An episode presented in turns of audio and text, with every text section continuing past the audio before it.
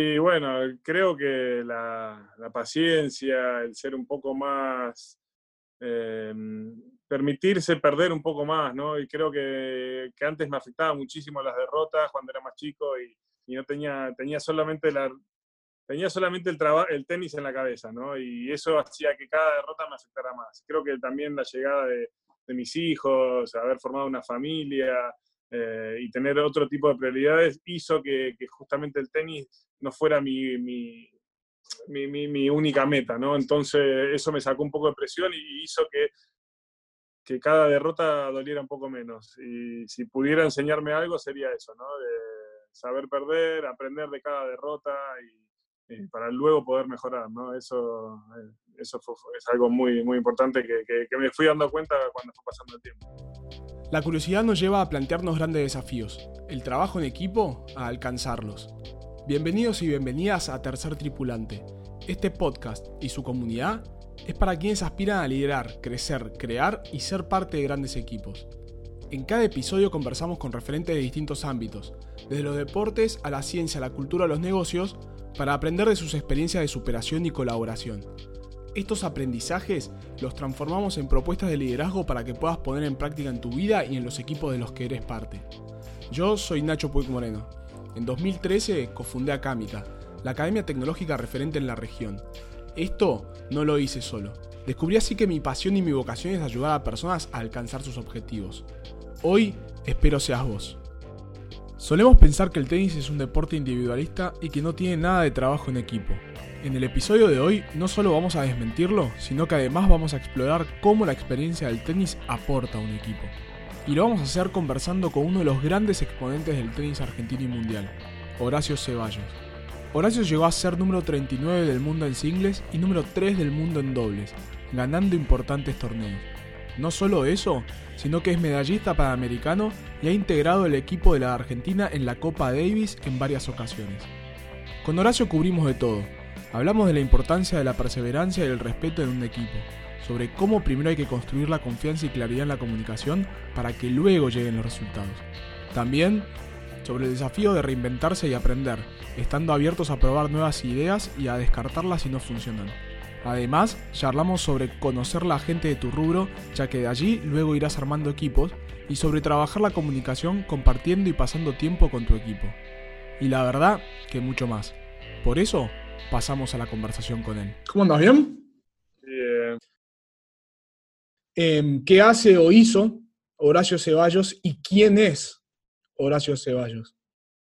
Y bueno, a ver, soy una persona que desde chico le gustó muchísimo el deporte, le gustó correr, le gustó hacer amigos en un ambiente sano y todo eso me lo dio el tenis justamente.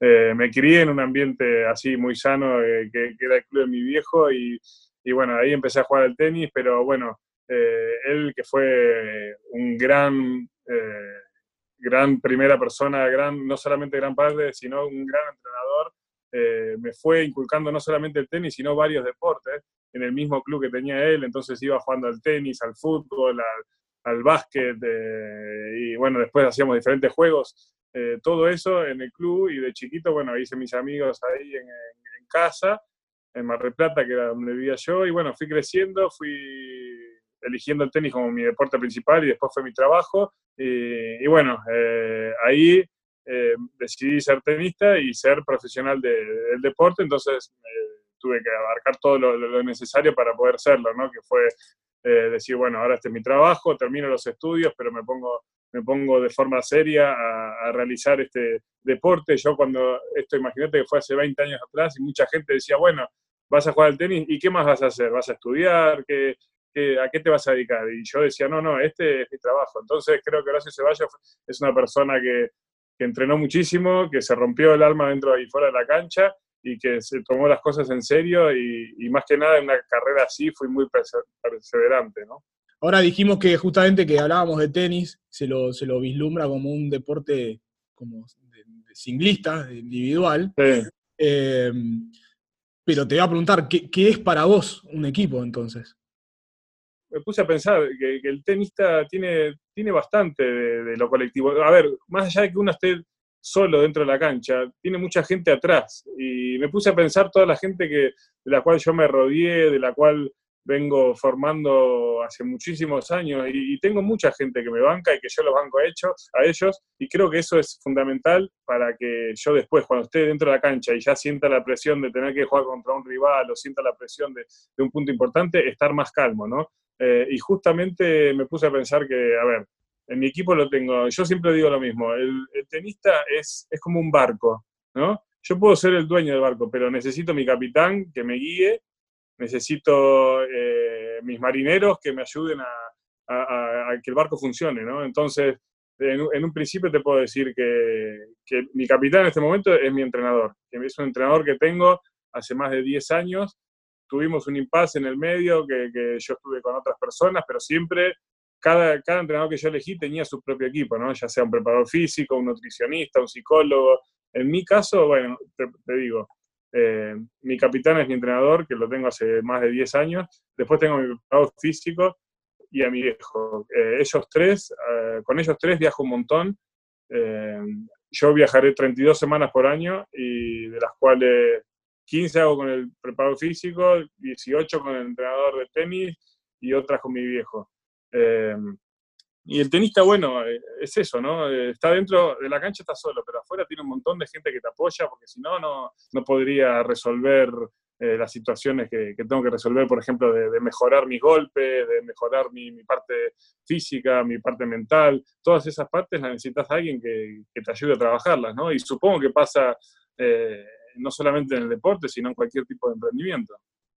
Totalmente, ya justo hablaba con mi viejo antes, este, al mediodía, y, bueno, yo trabajé con él, eh, como vos, vos laburaste con tu viejo y lo decías, o sea, fue tu coach, pero también era tu entrenador. A mí me pasó, yo laburaba en la pyme de mi viejo, eran, éramos tres personas, mi viejo era mi jefe, mi viejo, mi mejor amigo del laburo, todo, ¿viste?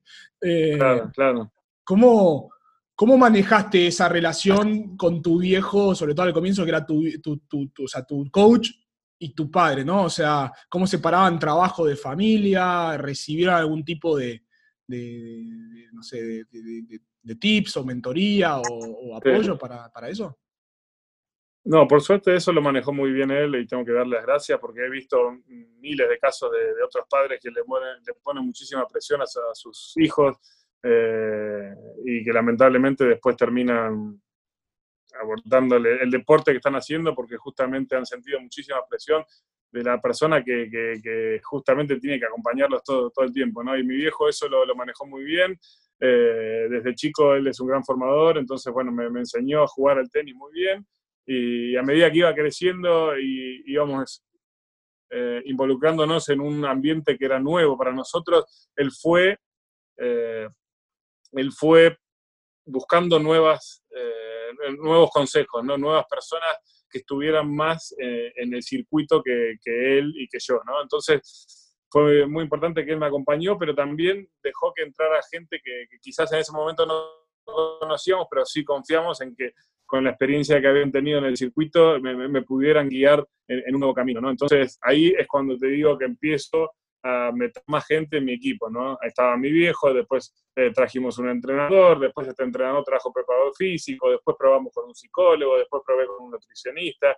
Eh, en definitiva, probamos varios, eh, varias ramas que, hace que mejore tu deporte en mi carrera, pero bueno, y, terminamos decidiendo en tener ciertas personas. Pero la, relación con mi padre fue, por supuesto, creo que lo, fundamental para que cualquier trabajo funcione, cualquier equipo funcione, es el respeto.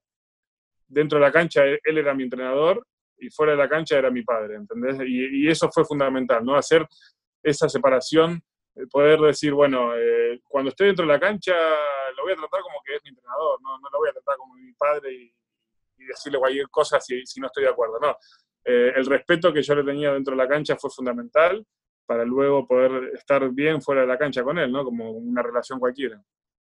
Sí, tal cual. Yo en ese caso eh, iba a un psicólogo en esa época cuando yo laboraba con mi viejo y él me había dicho, tenés que ser muy estricto en separar roles. Si estás en tu casa almorzando un domingo, se habla de cosas de familia y no del laburo, y si estás en el laburo no te pongas a hablar cosas de la familia. Como que ese habría sido un tip, pero me encanta lo que sí, lo que tiene que ver de roles. Y mencionaste, mencionaste em, vincularte con otros profesionales dentro del circuito como para recibir mentoría. ¿Eso lo hacías de forma como natural y tenías conversaciones así como normales? ¿O había como un plan de necesitamos un mentor, necesitamos adquirir conocimientos de expertos o gente que tiene más recorrido e incorporarlo? Sí, fueron, creo que fue un poquito de ambas cosas, ¿no? Yo sabía que necesitaba, siempre fui muy abierto a tener consejos de, personas que, supieran más que yo, que, o en ese momento que tuvieran mejor, que hayan logrado mejores eh, resultados que yo y, supiera que eran, que eran grandes deportistas, ¿no? Entonces siempre fui muy abierto a tratar de, aprender de los mejores eh, y, me está pasando muchísimo hoy en día, eh, no solamente mi pasado, sino hoy en día cuando digo, bueno, quiero ser mejor doblista de lo que soy. Cuando yo decidí dejar de ser singlista y pasé a ser doblista, dije, bueno, ahora tengo que aprender a jugar el doble, tengo que aprender conceptos del doble. Entonces me empecé a rodear de de ex doblistas argentinos que, han tenido buenos logros y tratar de pedirles consejos, pequeños tips que me, dieran para, poder incrementar mi, nivel fue, fue algo muy importante. También hablaste, escuché esa entrevista con Tres Iguales, sobre lo que son los, los patrocinadores, ¿no? O sea, en el mundo de los emprendedores le llamamos los socios inversores, básicamente. ¿Cómo fue tu vínculo con estos socios inversores? ¿Existía la sociedad o era solo un aporte de dinero y luego de, de mandar y recolectar resultados? En mi caso personal fue más eh, un envío de dinero, jugar, viajar, ganar y, devolver la plata. Eh, he visto casos de otros, de otros sponsors que han tenido muy buena relación con sus proyectos, con sus jugadores y ha salido bien, pero la mayoría de los casos, como dijimos, es un negocio y cada uno va por su, por su bienestar, ¿no? Y en mi caso personal, yo de chico, es un deporte muy caro, el tenis es un deporte muy caro que si no estás en una familia con con buenos eh, ingresos es, complicado hacerlo. Entonces la mayoría de nosotros, todos los chicos que han jugado al tenis en Argentina, se han tenido que meter eh, en uno de estos proyectos de, inversión. Y bueno, ese fue mi caso, me fui a Córdoba porque ahí en Córdoba estaba esta persona que tenía un entrenador y este entrenador era el que, eh, conocía más que nada a este, este inversor. Entonces, bueno, yo tuve que entrenar con esta persona y viajar con la plata que me ponía este, este patrocinador, ¿no? Eh, pero bueno, la relación no fue muy buena justamente porque quizás no había esa relación que, hubiera tenido con, como si hubiera tenido con mi viejo o con mi entrenador actual, ¿no? Era una relación más de, él sentía que era más un negocio, por supuesto, y que, también, a ver, es su plata y es entendible que quiera buscar resultados y, demás. Pero bueno, en mi caso no, no funcionó. Conocer gente que tiene buenas relaciones con sus, con sus sponsors, con sus inversores. ¿Por qué crees que, sucede eso en esos casos? ¿Por qué se puede tener una buena relación con tu inversor en el mundo del tenis? Sí, bueno, eso supongo que va a depender muchísimo de cómo es la persona que, invierte en vos, ¿no? Y quizás si, lo toma como una, si es un amante del tenis, si es un fanático del tenis y, no es un negocio principal eh, que está invirtiendo en vos, eh, no, te haga sentir la presión que, que quizás sí te sentirías si, si la persona está invirtiendo plata para, sacar un provecho de, jugador, ¿no? Los casos que he visto que han ido bien es porque es gente que tiene eh, una buena posición social y que no necesitaba de la plata del tenista para, poder vivir, ¿no? En, mi caso, agrego algo más, en mi caso de, cuando me, tuve patrocinador este, fue más una mala relación que tuve con el entrenador, que lamentablemente venía con el paquete entero que con el inversionista en sí. Eso fue eh, el problema que tuve yo más que nada. Yo no me llevé bien con este entrenador y justamente eso es algo fundamental para que funcione cualquier, creo que no solamente deporte individual o deporte colectivo, ¿no? Que tengas un, entrenador en el cual vos puedas confiar, que te puedas abrir y, que puedas escucharlo eh, y poder tener eh, idas y vueltas y, al final del día ir, patear los dos para el mismo lado. Y eso fue lamentablemente lo que no funcionó con, mi grupo inversionista. Bien, sí, el intermediario y el equipo, en definitiva, ¿no? Este, justo ahí mencionaste lo del entrenador y o sea, de nuevo, si yo lo miro desde el punto de vista de un negocio, yo para sumar gente a mi equipo hago como un proceso de entrevistas, o si estoy buscando un cofundador para mi emprendimiento, es ir conociendo a las personas en sus skills y demás. ¿Cómo es el proceso de conseguir o elegir un entrenador? O sea, ¿qué y cómo se busca eso?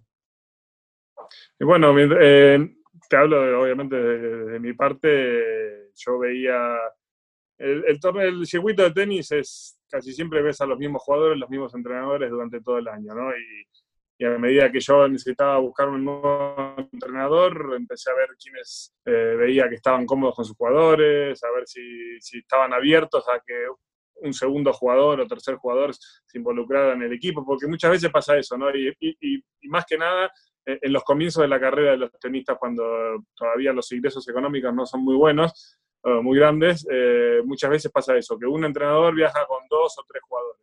Entonces, en ese momento, em, busqué eso, ¿no? Un, jugador abierto a poder involucrar otros, otro jugador más y, compartir eh, el entrenador. Esa es una de, las, posibilidades que tenés. Y después es más que nada afinidad y ver que, que, también que la persona en la que vas a confiar esté en el circuito ya hace varios años. Esas es fundamental, ¿no?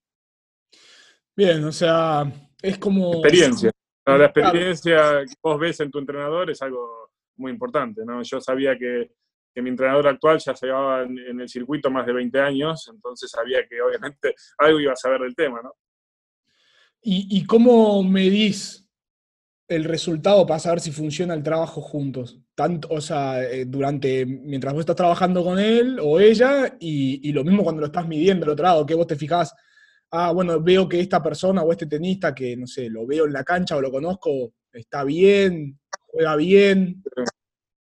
Sí, yo, creo que es, hay varios factores. Uno mm, muy importante es la seriedad con la que vas trabajando día a día. Eh, después, em, los resultados se dan a lo último. Nosotros siempre eh, primero priorizamos hacer las cosas bien, entrenar, comer bien y cuando estoy afuera de la cancha no irme de joda. Eso era cuando tenía 23 años, ¿no?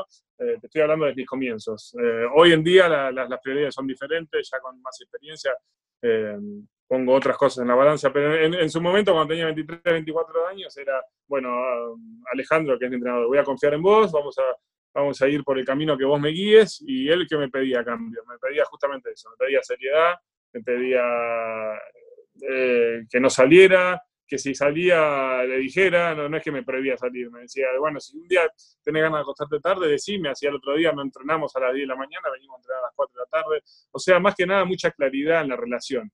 Eso es, lo que, eso es una de, las prioridades que, que, siempre fueron realmente muy importantes, ¿no? La claridad y, en, esta relación. Y, y si yo sabía que empezaba a entrenar bien, que si comía bien, que si hacía la parte física bien, y, mejoraba las cosas que yo tenía al alcance de mi mano, que eran, por ejemplo, partes técnicas, partes tenísticas, eso después me iban a llevar los resultados, que eh, es como la frutilla del postre, ¿no? Termina siendo importante. Si, si voy y hago 10, 15 primeras rondas seguidas, bueno, lamentablemente hubo algo que no funcionó, pero eso era, era al final. ¿no? Me encanta porque te escucho y es como que lo voy haciendo el paralelismo con, mi mundo de las compañías y es exactamente lo mismo, ¿no? O sea, es como, como tu líder que te va guiando y no puedes pretender resultados de un día para el otro, pero sí ir viendo cómo vas aprendiendo y mejorando totalmente. Es que, es que es lo mismo, es lo mismo. Yo creo que es lo mismo porque vos, a ver, eh, en un primer paso buscas un líder eh, o buscas una persona en la cual puedas confiar. Y ese líder, ¿qué te tiene que transmitir a vos? Te tiene que transmitir mucha confianza, mucha claridad, mucha, eh, mucho respeto y, eso, ese trabajo que vas a ir haciendo día a día te va a llevar a que vos tengas resultados. Ahora bien, hablábamos que cuando, o sea, como que el partido de tenis para el equipo del tenista y todos los que están alrededor es como el, el momento culmine, ¿no? O sea, ¿Cómo manejás vos esa responsabilidad de que ahí tiene que haber un resultado para que todo el mundo después tenga un retorno? ¿no? O sea, esa responsabilidad y presión. Sí, bueno, esa, es una de las partes más difíciles, ¿no? Tratar de manejar esa presión porque eh, eh, cuando yo estoy dentro de la cancha, eh, ahí paso a ser yo el líder y ahí paso a ser yo el responsable de que si, si, yo no gano, no solamente no como yo, sino no come mi entrenador, no come mi preparador físico, eh, no como mi familia. Entonces, porque claro, este en definitiva es mi trabajo y todos ganamos plata de esto, ¿no?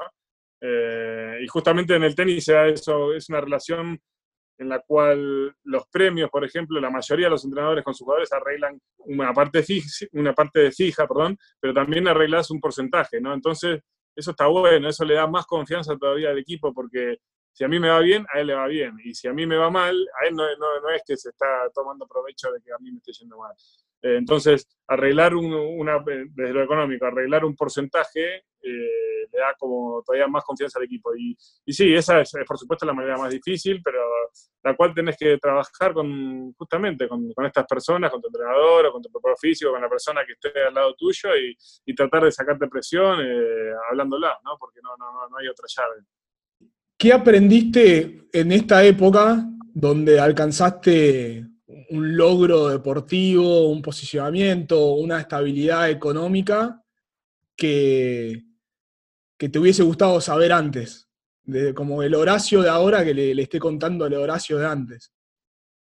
Sí, que la, paciencia, el ser un poco más, eh, permitirse perder un poco más, ¿no? Y creo que, que, antes me afectaba muchísimo las derrotas cuando era más chico y, y no tenía, tenía solamente la, tenía solamente el, el tenis en la cabeza, ¿no? Y eso hacía que cada derrota me afectara más. Creo que también la llegada de, de mis hijos, haber formado una familia eh, y tener otro tipo de prioridades hizo que, que justamente el tenis no fuera mi, mi, mi, mi, única meta, ¿no? Entonces eso me sacó un poco de presión y hizo que, que cada derrota doliera un poco menos. Y si pudiera enseñarme algo sería eso, ¿no? De, saber perder, aprender de cada derrota y, para luego poder mejorar, ¿no? Eso, eh, eso es algo muy, muy importante que, que, me fui dando cuenta cuando fue pasando el tiempo.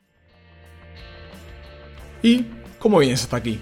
Hagamos un pequeño intervalo para poder digerir todo este aprendizaje. Mientras, quería recordarte que Tercer Tripulante es tu plataforma para triunfar como equipo. Sumándote a la comunidad podrás no solo estar al tanto de nuevos lanzamientos y propuestas, sino que conectarás y aprenderás con otras personas de todo el mundo. Ingresa en tercertripulante.com y suscríbete con tu email. Además, no dejes de seguirnos en Twitter en arroba ttripulante, en Instagram o YouTube como arroba tercertripulante o en tu plataforma de podcast favorita. Ahora sí, continuamos con el episodio. ¿Hay, camaradería en el circuito, más allá de la competencia? Sí, sí, seguramente no es como un equipo de fútbol, ¿no? Pero, pero hay, hay, yo tengo varios amigos, eh, te, nombro uno, Carlos Berlog, por ejemplo, que he jugado miles de veces contra él, hemos competido en contra y, me acuerdo una vez en Suecia que salimos de la cancha, que él me había ganado y, me dio tres consejos. Y, y, no va que a la semana siguiente nos toca de nuevo en contra y le gano. Y, siempre quedó la anécdota, porque me dice, eh, a mí no me importó, nosotros somos buenos amigos, tenemos buena relación y yo te di estos consejos con la mejor onda, ¿no? Y, por más que sabía que por ahí después me tocaba en contra. Y, bueno, fue así, y así la hay, sí, he visto muchos eh, amigos, eh, gente que tiene buena onda, yo con la mayoría de los argentinos tenemos muy buena, muy buena relación y, hoy en día, con, ya con 35 años, hago, trato de hacer lo mismo, ¿no? Veo a los chicos más jóvenes dando vueltas por el circuito e intento aconsejarlos, eh, guiarlos por, por, el camino correcto y, y, tratar de, que eviten los malos pasos que uno quizás dio en un pasado cuando no tenía tanta experiencia. Terminé de ver la serie esta juego para un juego de caballeros, no sé si la viste, eh, sobre el fútbol en Inglaterra, muy interesante porque justamente habla de todo esto, ¿no? De, de, que en un momento, de que en ese momento las clases sociales más altas podían acceder solamente al fútbol y como una persona vio el futuro del deporte y empezó a involucrar eh, clases obreras, y que eh, realmente está muy buena. Son seis capítulos nada más, así que si no la viste, mirala porque está, es muy entretenida. Desde, desde ATP o ITF o alguna organización vinculada al tenis, promueven esta camaradería y este trabajemos juntos para hacer crecer al deporte, ergo vamos a crecer todos. Sí, quizás lo que hacen más es tratar de promover el deporte y tratar de de que todos los jugadores utilicemos más las redes sociales, pero más que nada para promover el deporte y que, y que el día de mañana cuando un Nadal, un Djokovic o un Federer estén más, por, cuestiones lógicas de tiempo, eh, la gente siga yendo a los torneos a, ver a las nuevas figuras, ¿no? Entonces lo que hacen mucho es promover los jugadores que vienen de abajo, pero, pero no, lo, que hablamos nosotros no, no, no, no lo promueve tanto, ¿no? Es más que nada promover el deporte. Sobre propósito te quiero preguntar, eh, como vocación, ¿no? O sea, vos jugás al tenis. Eh, ¿Cumple con tu propósito en la vida eh, tu, profesión? Sí, sí, me encanta. Me encanta, la sigo eligiendo y si tuviera 20 años de nuevo la volvería a elegir. Eh, me encanta salir a la cancha, competir, eh, me encanta viajar, el tenis me da posibilidades que, que no me hubieran dado otro, otra carrera. Eh, vengo de una familia que una familia laburadora y, y yo he conocido casi todo el mundo gracias al tenis cuando todavía no tenía, cuando no tenía ingresos. Eso, eso, era lo positivo, ¿no? Entonces me dio posibilidades de conocer cultura, gente, idiomas que, que que, realmente lo, he disfrutado un montón. Y después a mí me encanta la competencia y es una competencia sana, por más de que eh, cuando estás dentro de la cancha estás compitiendo con otra persona y le querés ganar a toda costa, terminás el partido, te das la mano y, y a las dos horas lo ves en el, vestuario. Entonces es una competencia sana en la cual intento hacer lo mejor posible. Y, y, hoy en día estoy jugando doble. El doble es lo más parecido a un equipo que hay, porque si ya sos más de una persona, sos un equipo y, y siento eso y, lo disfruto cuando estoy dentro de la cancha con una persona más. Eh, así que sí, es, es me, me, llena eh, y, y, ahora encima con esta posibilidad de tener de haber formado una familia, estoy realmente muy completo. ¿Cómo manejas esta situación de eh, estar tanto tiempo fuera de tu casa y lejos de la, de, de la familia? Y es lo más difícil, es lo más difícil. Hoy en día intento viajar no más de tres semanas, eh, pero me ha tocado tiempos de viajar un mes y medio, dos meses, y era lo más duro. Hoy por suerte tenemos un montón de, de posibilidades, de facilidades que quizás jugadores antes no tenían, como por ejemplo este misma comunicación que estamos haciendo nosotros. Eh, las redes sociales nos, nos, ha facilitado un montón que podamos vernos mucho más seguido, ¿no? Pero, pero sí, es, es, es lo más duro de, de, del tenis, el tiempo que tengo que pasar fuera de, de casa, eh, por eso cuando vuelvo intento disfrutar al máximo a, mi, los chicos, a mi familia y a mis amigos. En un momento eh, escuché en estos podcasts que habías dicho que habías probado el trabajo con una psicóloga o con un psicólogo, pero que no, a vos no te resultó, ¿no? Y que te valiste, o sea, te valiste de tu familia, ¿no? Hablando justo de familia. ¿Por, ¿por qué crees que no te funcionó a vos el trabajo así con, con una persona de ese campo? Sí, que no fui muy receptivo a tener ayuda psicológica. Fui eh, en varias sesiones, tuvimos, pero no, no, me funcionó. Sentía que no me llegaba. Quizás no, no, estuve con la persona adecuada, pero sentía que, que, lo que me dijeran ese, en ese momento mi viejo o mis entrenadores eh, tenía mucho más efecto que, que, lo que me decían en ese momento los entrenadores. Sí, fui muy abierto a leer bastante, leí varios, varios libros de de, de autoayuda y, y, de confianza en lo, en, la, en lo, deportivo, por supuesto. Eh, y hoy en día tengo varias anotaciones de esos libros eh, que me han servido un montón. Eh, siempre fui como más, siempre me entró más fácil las cosas por los ojos que por los oídos, entonces quizás los libros me ayudaron más que, que, que, las palabras. Qué buen ejemplo que vas a dar. A mí, a mí me pasa lo mismo, aunque voy a psicólogo hace tiempo. Sí ¿Tu, ¿Tu, forma de aprendizaje es ver ejemplos? Sí, sí, bueno, y quizás también se, se deba a, mi deporte en, en, particular, ¿no? Que yo estoy acostumbrado a ver la pelota, a ver al rival donde se mueve, eh, a ver mis golpes. Quizás eso hizo que, que, mi forma de aprendizaje sea a través de la vista, ¿no? Y, y te digo, cuando me pasa en cualquier aspecto de, mi vida, cuando estoy hablando con mi mujer y ella me dice, a ver, lee, le pregunto, léeme algo, y me lo lee, no, no, no me queda como cuando lo leo yo. Entonces será mi, mi forma de aprendizaje. No, es interesante eso porque eh, eh, aprender a aprender no nos enseña a nadie. Eh, es paradigmático. Sí. ¿eh? Y conocernos a nosotros es algo de la mejor forma y hacerla consciente. Sí, yo soy muy abierto al tema del psicólogo. Soy muy abierto a que, que cada persona utilice lo que necesite para sentirse mejor y para que el rendimiento sea más, más, más elevado, ¿no? Eh, en mi caso no funcionó el psicólogo, pero conozco cientos de casos que ha funcionado y lo recontra respeto y, y se los voy a seguir eh, aconsejando. Sí, totalmente, cada uno encuentra lo que le funciona. Ahora, se habla mucho que mm, tomar prácticas de otras disciplinas, puede ser otros deportes o lo que sea, de la música, de los negocios, como que ayuda a, a, a, que nosotros podamos entrenar algo distinto porque es como un entrenamiento más creativo. ¿Vos sí, sí. es algo de ese estilo? Sí, a ver, juego al ajedrez todos los días de mi vida y lo relaciono un montón con el, con el tenis. Más que nada es un hobby, pero sé que me está ayudando también a, a, a mi deporte, ¿no? Porque me da concentración, me da estrategias, eh, lo relaciono un montón y eso hace que me hace, me hace sentir bien y sé que me está funcionando para, para mi deporte. Y de chico también eh, he hecho un montón de, natación como, como, complemento del tenis. Eh, bueno, después la parte física, por supuesto, toda la, toda la carrera. Y, también he jugado un montón al fútbol, que, que me daba coordinación y, y, justamente yo sentía que todos esos deportes o esas cosas que realizaba me, me ayudaban. Sí, Horacio, y en términos de lo que es tecnología, que hay un montón de cosas hoy, eh, tipo sensores, viste, que te pueden medir la posición del cuerpo, la pegada y demás. ¿Estás usando tecnología para prepararte para entrenar? Eh, mi preparador físico la utiliza más que, mi, entrenador de tenis. Eh, yo soy más de la vieja escuela, pero sí, él la utiliza bastante y cuando tenemos que hacer ejercicio lo, usamos justamente lo que decías vos, los sensores de movimiento para trabajar la reacción. Después hemos hecho también eh, bueno, otros estudios del sudor y, sí, él utiliza bastante la tecnología, sí.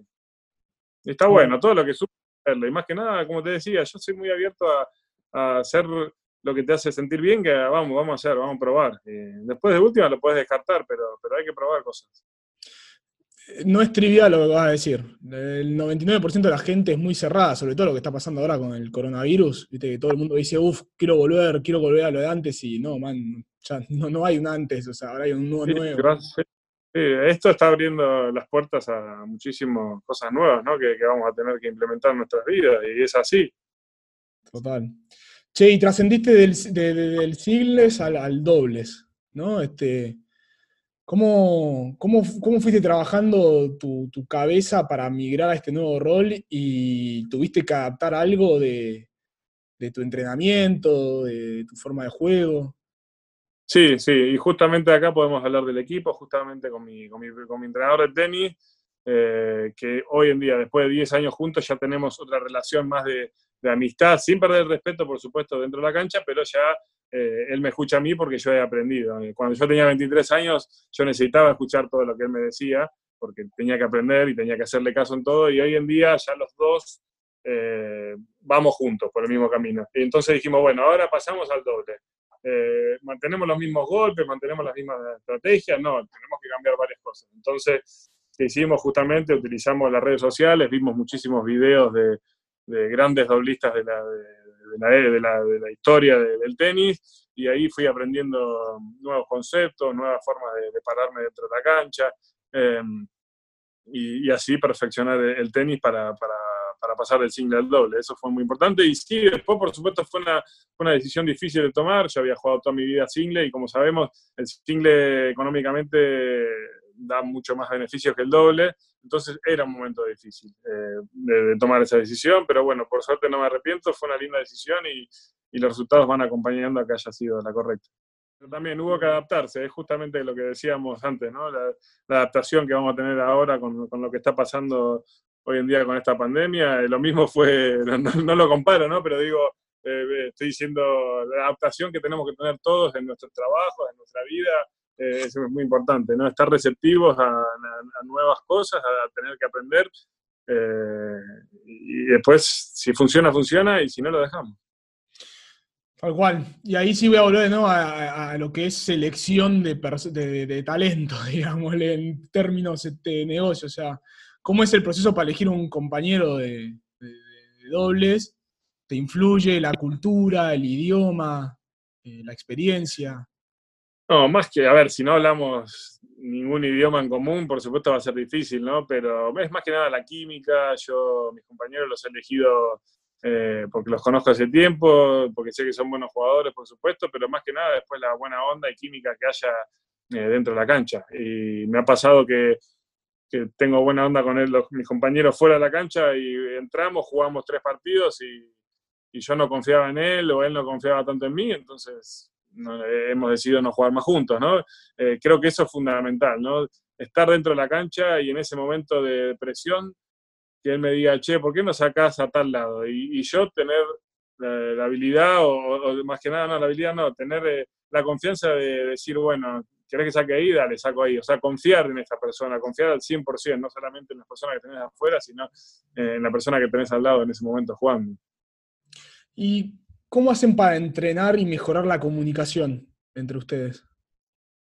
Y eso se da día a día. Eh, a medida que vas entrenando todos los días y vas perfeccionando tu, juego, se va dando ¿no? esa, esa claridad y esa comunicación en la pareja. O sea, así como dijiste que vos aprendés visualmente, ¿la comunicación sentís también dentro del campo de juego que lo haces con tus ojos? O sea, ¿te entendés mirándolo a tu compañero? Bueno, no, en ese caso, claro, no, es más, eh, hay que charlarlo un poco más, ¿no? Eh, a medida que, van pasando los partidos que vamos jugando y vamos pasando momentos de presión, yo ya sé, voy aprendiendo qué son las cosas que le gusta y qué no le gusta eh, a él, ¿no? Entonces, como te digo, eh, estar todos los días de la semana del torneo, todos los días de ese mes de gira con la misma persona, lo vas conociendo y vas comunicándote mucho más. Ahora, cuando estás dentro de la cancha, son dos personas como fuertes, digamos, ¿no? O sea, eh, tienen definidos roles como, no sé, en, los negocios es yo soy el presidente de la compañía y vos sos el número dos, mm. o son los dos número unos y hay que hacer como una copresidencia? No, no, son los dos, los dos número uno, los dos número dos, como quieras llamarlo, pero yo por lo menos eh, con mi compañero quiero confiar en lo que me dice él y, y, la pareja perfecta es justamente eso, ¿no? Vos me decís algo, yo confío y lo hago, y si no lo discutimos y tratamos de ponernos de acuerdo y salir los dos y patear para el mismo lado. Eh, eh, dentro de la cancha es fundamental que, las dos personas se lleven bien y, quizás sí, fuera de la cancha uno escucha al, presidente, como decís vos, ¿no? al entrenador en este caso, pero dentro de la cancha tener la misma sintonía. ¿Cómo, ¿Tiene alguna estrategia o formas para ponerse de acuerdo dentro de la cancha? Eh, no, lo hablamos previo y después decimos, bueno, eh, eh, vos haces lo que sientas cómodo y yo por suerte a medida que fueron pasando los torneos ya sé lo que, lo que le gusta a mi compañero, entonces no, nos guiamos por, los mismos, eh, por el mismo lado y él ya sabe con quién me siento cómodo yo, entonces vamos a utilizar las estrategias que, nos sintamos cómodos siempre. Sí, sí, también esa experiencia obviamente en lo que es un equipo de la Davis de Argentina, ¿no? Eh, y que cambiaba el equipo, obviamente, si cambiaba el capitán. ¿Qué tipo de cultura de los equipos eh, de los que fuiste partes eh, sentís que a vos te dio un mejor resultado? Bueno, justamente la, Copa Davis es un capítulo aparte para los tenistas, es, es lo más lindo que hay, no solamente porque representás a, tu país, sino porque también, eh, más allá de todo lo que hemos hablado, que, que, terminamos de definir que hay un equipo dentro del tenis, cuando estás en la Copa Davis es, es un equipo mucho más amplio, ¿no? Porque estás con otros jugadores, entonces yo obviamente quiero que a todos los argentinos le vaya bien, pero una vez que estamos compartiendo esa semana de, Copa Davis, querés que le vaya mejor aún. Ahí sí querés que ganen porque, porque es por Argentina, porque es un equipo y porque pateamos todos para el mismo lado, como te decía anteriormente. Entonces, la Copa Davis para todo tenista argentino, para cualquier país, es, algo hermoso. Y, ahí sí que, que, el capitán en una Copa Davis de tenis cumple otro rol también, ¿no? No es tan fácil, porque no es que capitán de, que me va, en este caso un capitán de Copa Davis, no es que me va a venir y me va a decir, che, pegarle con dos manos en vez de con una, o cambia esto, cambia aquello, porque son cuatro semanas por año que se daban antes en el formato de antes, o ahora quizás dos semanas por año que compartís con este capitán. Eh, entonces él tiene que tomar ese rol de decir, no, bueno, yo no le voy a cambiar algo tácticamente o tenísticamente. Sí voy a hacer que se sienta cómodo, sí voy a hacer que entrene las cosas que está habituado a hacer, y sí voy a hacer que vamos a organizar juntos la, táctica para tratar de ganarle al rival, pero eh, ese es el rol que cumple más que nada el capitán en, esa semana de, torneo, ¿no?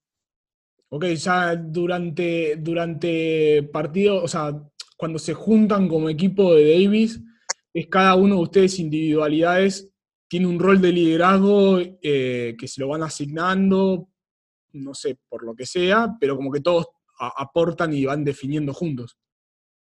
Claro, sí, sí. Es que el capitán en una Copa Davis tiene un, peso muy grande, ¿no? Porque tiene que hacer sentir eh, cómodo a cuatro jugadores que después en el circuito están solos, ¿no? Cuatro o cinco jugadores. Entonces tiene que encontrar esa habilidad, tiene que tener esa habilidad de que todos podamos fusionar juntos y, después sí, como decías vos, ¿no? Creo que cada jugador eh, tratar de, dar su granito de arena para, que se sientan cómodos todos, todos los jugadores, ¿no? Hay un tema que, bueno, siempre se habla de, las partes lindas. Eh, yo a veces también hago, trato de focalizarme en cuando hay conflictos eh, y cómo son la resolución de, conflictos. no es necesario que me cuentes eh, el, caso per se, pero ¿qué tipo de conflictos experimentaste eh, en, el mundo del tenis y si los pudiste resolver o no y cómo? conflictos, junto con mi equipo he tenido muchísimas discusiones, pero discusiones laborales, ¿no? Que siempre hemos resuelto ni bien terminaba el día, ¿no? Y eso creo que es hasta sano porque hemos aprendido de, cada discusión que hemos tenido. Y después conflictos con otros jugadores o con otros equipos, eh, no he tenido mucho y, como sé que lo único que me importa es mi equipo, de última no me preocupo si, el día de mañana no, no, me saludo con ciertos jugadores, que me ha pasado, tengo algunos enemigos, si se podríamos decirlo, dentro del circuito, pero eh, esa fue la forma de resolver. Eh, pero tampoco es que ha habido grandes, grandes peleas, ¿no? Eh, justamente como decíamos, es un, es un deporte competitivo, pero no deja de ser un deporte y creo que la mayoría de los jugadores piensan similar y a la hora que termina el partido te das la mano y cada uno se va con, las personas que uno quiere, ¿A dónde crees que va tu, tu carrera profesional más allá del tenis, después del tenis? Y después el tenis va a seguir relacionada, va a seguir ligada con el deporte porque es lo que más me gusta. Eh, quiero tomarme un buen tiempo para estar con mucho tiempo con mi familia. Eh, bueno, hoy en día esta pandemia ha ayudado a que eso se, se concrete, ¿no? Estoy disfrutándolos un montón, pero el día que termine seguramente voy a seguir ligado con el tenis, viajaré un poco menos, eh, quisiera no viajar tanto, pero va a estar relacionada con el tenis. ¿Y qué crees que le aporta la experiencia a un tenista a un equipo, un equipo de lo que sea. ¿eh? Y creo que le aportaría, yo desde mi caso le aportaría más que nada eh, tratar de, comunicarme desde un, tratar de ser un líder, pero un líder muy receptivo, tratar de, estar junto con las personas del equipo, tratar de, inculcarles lo que yo he vivido, la experiencia eh, que he tenido en los viajes, en carrera como singlista, para tratar de, que funcione mejor un equipo, ¿no? Que, se puede, se puede lograr eso. O sea, tratar de hacer lo que hizo tanto mi viejo, mi entrenador conmigo, tratar de inculcárselo a la gente que me quiera escuchar. Una de las cosas más que podría tratar también de, enseñar es, la presión, ¿no? Porque eh, nosotros pasamos muchísimos momentos de presión.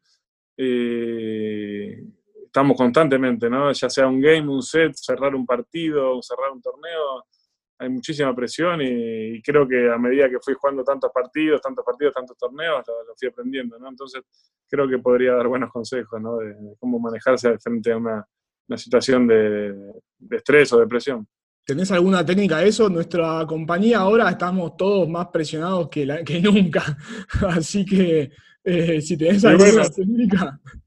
Eh, sí, yo siempre creo que tratar de dejar entrar pocos pensamientos negativos a la cabeza es algo muy importante, ¿no? Y para lograr eso, en mi caso personal, cuando llegaba un momento de cerrar un partido y sabía que me faltaba un punto para ganarlo, me reiteraba tres frases eh, todo el tiempo que no me dejaban pensar en otra cosa que no fueran esas tres frases que yo tenía ya escritas de antemano, ¿no?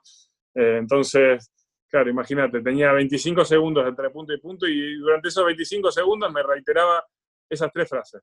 Era eh, pensar como un campeón, pensar como un campeón, pensar como, un campeón. O sea, 25 segundos diciéndome eso. Entonces hacía que no entrara ningún otro tipo de, pensamiento a mi cabeza. ¿no? Entonces tratar de, focalizar la mente en algo externo, en algo que ya lo tengas preparado de antemano, pero que no te lleve a ese momento de, presión, ¿no? Eh, esa es una de las posibilidades. Después fuera de la cancha, sí, también tratar de hacer respiraciones, yoga, Em, todo lo que, lo que te dé tranquilidad y te baje las pulsaciones es, bueno, ¿no? Eh, también en esos momentos de presión intentaba focalizarme mucho en, mi corazón, ¿no? Eh, me reiteraba todo el tiempo, pensar como un campeón, respirar con el corazón, respirar con el corazón. eran frases que cada uno se puede buscar eh, y, que, te guste la que más sientas que te va a hacer bien y, y, reiterártela, ¿no? Y, no, no salirse del libreto. Me encanta, es como un mantra, como los mantras de... Claro, claro, es eso. Además, si vamos a, facilitarla, sí, es eso. Es, eh, inventate un mantra y reiterátelo en el momento que estás por saber que, te estás por presionar. ¿Tenés algún libro, película, documental que puedas recomendar para quien quiere crecer en su liderazgo y trabajo en equipo? Sí, ah, bueno, a mí me, encantó, eh, me encanta la película de Queen, la, que salió ahora. Y, creo que más allá de la música y de la vida personal de, de Freddie Mercury, te está, te hablando de un equipo, ¿no? Que cómo funcionaban juntos, por más de que él era el líder, siempre confiaba en lo que le decían sus músicos. Eh, y hacía que las canciones las, componían todos y todos eh, iban juntos para el mismo lado, hacían un éxito. Y, después cuando él quiso ser solista, eh, ahí te das cuenta que, no le funcionó. Y creo que es, es, una, es una gran película porque te, enseña cómo ser un líder y cómo, cómo tenés que escuchar a las personas que te rodean y, y las personas que vos confías, ¿no? Y después también otra película, me acuerdo 300, por ejemplo, como había un líder, ¿no? Eh, era un líder y él decía, vamos, vamos para el frente, vamos a matar a los 10.000 persas y, todos iban con él y, confiaban, ¿no? Creo que todo se basa en, la confianza y en, ser un buen líder, ¿no? Porque si, si el líder, no sé, es, cerrado o es negativo o es eh, maleducado, no, no, no va a tener gente que lo acompañe, por supuesto. Creo que un poco me, lo respondiste a lo último que te voy a pedir, pero es este, si vos tuvieses que recomendarle a, tus hijos, tenés un hijo y una hija, ¿no? Este, así como. Sí, sí, un hijo y una hija. Eh, si les tuvieses que recomendar a ellos eh, algo sobre liderazgo y trabajo en equipo para su futuro, ¿qué, les recomendarías? Y sí, justamente, ¿no? Ser muy, ser educado, ser bueno con las personas que te están escuchando, ¿no? Ser eh, abiertos a, aprender de, otras personas. Yo creo que eso fue una de las mis virtudes, ¿no? Eh, rodearme de gente muy capacitada, de gente que, me fue guiando por buenos caminos, no solamente de lo tenístico, sino de, mi vida personal. Eh, tener las orejas y, en mi caso los, los ojos alertas a, ese tipo de gente, ¿no? A tratar de dejar ir a la gente que sabés que, que, es negativa y, dejar entrar a la gente que, es positiva y, que, ha estado más años en, eh, en, lo que uno hace, ¿no? que, tenga más experiencia. Y me fui dando cuenta que, está todo conectado en la vida, ¿no? que no solamente el deporte, es el deporte con el trabajo, con, eh, no sé, con, lo que quieras llamarlo, ¿no? pero, pero eh, al final de cuentas es como que confiar en alguien más, tener un líder y escucharlo, y, o ser vos el líder y tratar de dar buenos consejos y que la gente te escuche, te pasan todo, ¿no? No solamente en el deporte, sino en, la vida, ¿no? Está en todos lados, el trabajo en equipo, la colaboración, el liderazgo, así que te mando un abrazo. Mil gracias. gracias. ¿eh? No es trivial dar espacio en nuestras vidas a probar cosas nuevas. Tampoco lo es el tener que reinventarnos y luego conseguir más éxito que el que veníamos teniendo. Es interesante también cómo fue descubriendo Horacio su forma de aprendizaje que se nota a la hora de expresarse es una persona de la acción. Como bien comentó Sebastián Blasco en el episodio 2, quienes son deportistas son más del hacer que del hablar, y de la observación crecen. Eso me hace reflexionar. ¿Cuánto nos dedicamos a conocer las personas del equipo del que somos parte? Pero realmente, ¿eh? ¿Cuánto las observamos? ¿Las escuchamos? ¿Les prestamos atención? ¿Les hablamos? ¿Y luego construimos confianza? Es un buen momento para tenerlo presente. Además, resulta muy interesante la experiencia de rendir bajo presión que nos compartió. ¿Tenés alguna estrategia para manejar la presión? Podés compartirla en la comunidad de tercer tripulante. Mismo, podés probar la técnica de las frases para tener presente en momentos de ansiedad, depresión y repetirlas a vos mismo. Te invito también a que nos compartas qué frases armaste y qué resultados tuviste al usarlas. Y como siempre, Recordá que podés seguirlo a Horacio en sus redes, a quien encontrás como arroba Horacio Ceballos, con Z y doble L, y cualquier comentario o pregunta sobre este episodio se las haces por ahí. Querido amigo o amiga, este es el final del episodio. Muchas gracias por escuchar. Ojalá haya sido de inspiración y aprendizaje como lo fue para mí y sirva para que sigas creciendo en tu camino de colaboración. Realmente disfruto hacer tercer tripulante y si al menos a una persona le sirve para transformar su vida, ya me siento realizado. Por eso, ayúdame en esta misión comentando el episodio del podcast en tu plataforma favorita, recomendando tercer tripulante a amigos, conocidos, familiares, o sumándote a la comunidad. Y si tenés preguntas, propuestas o comentarios, por favor escribime a nacho.tercertripulante.com. Nos escuchamos en el próximo episodio.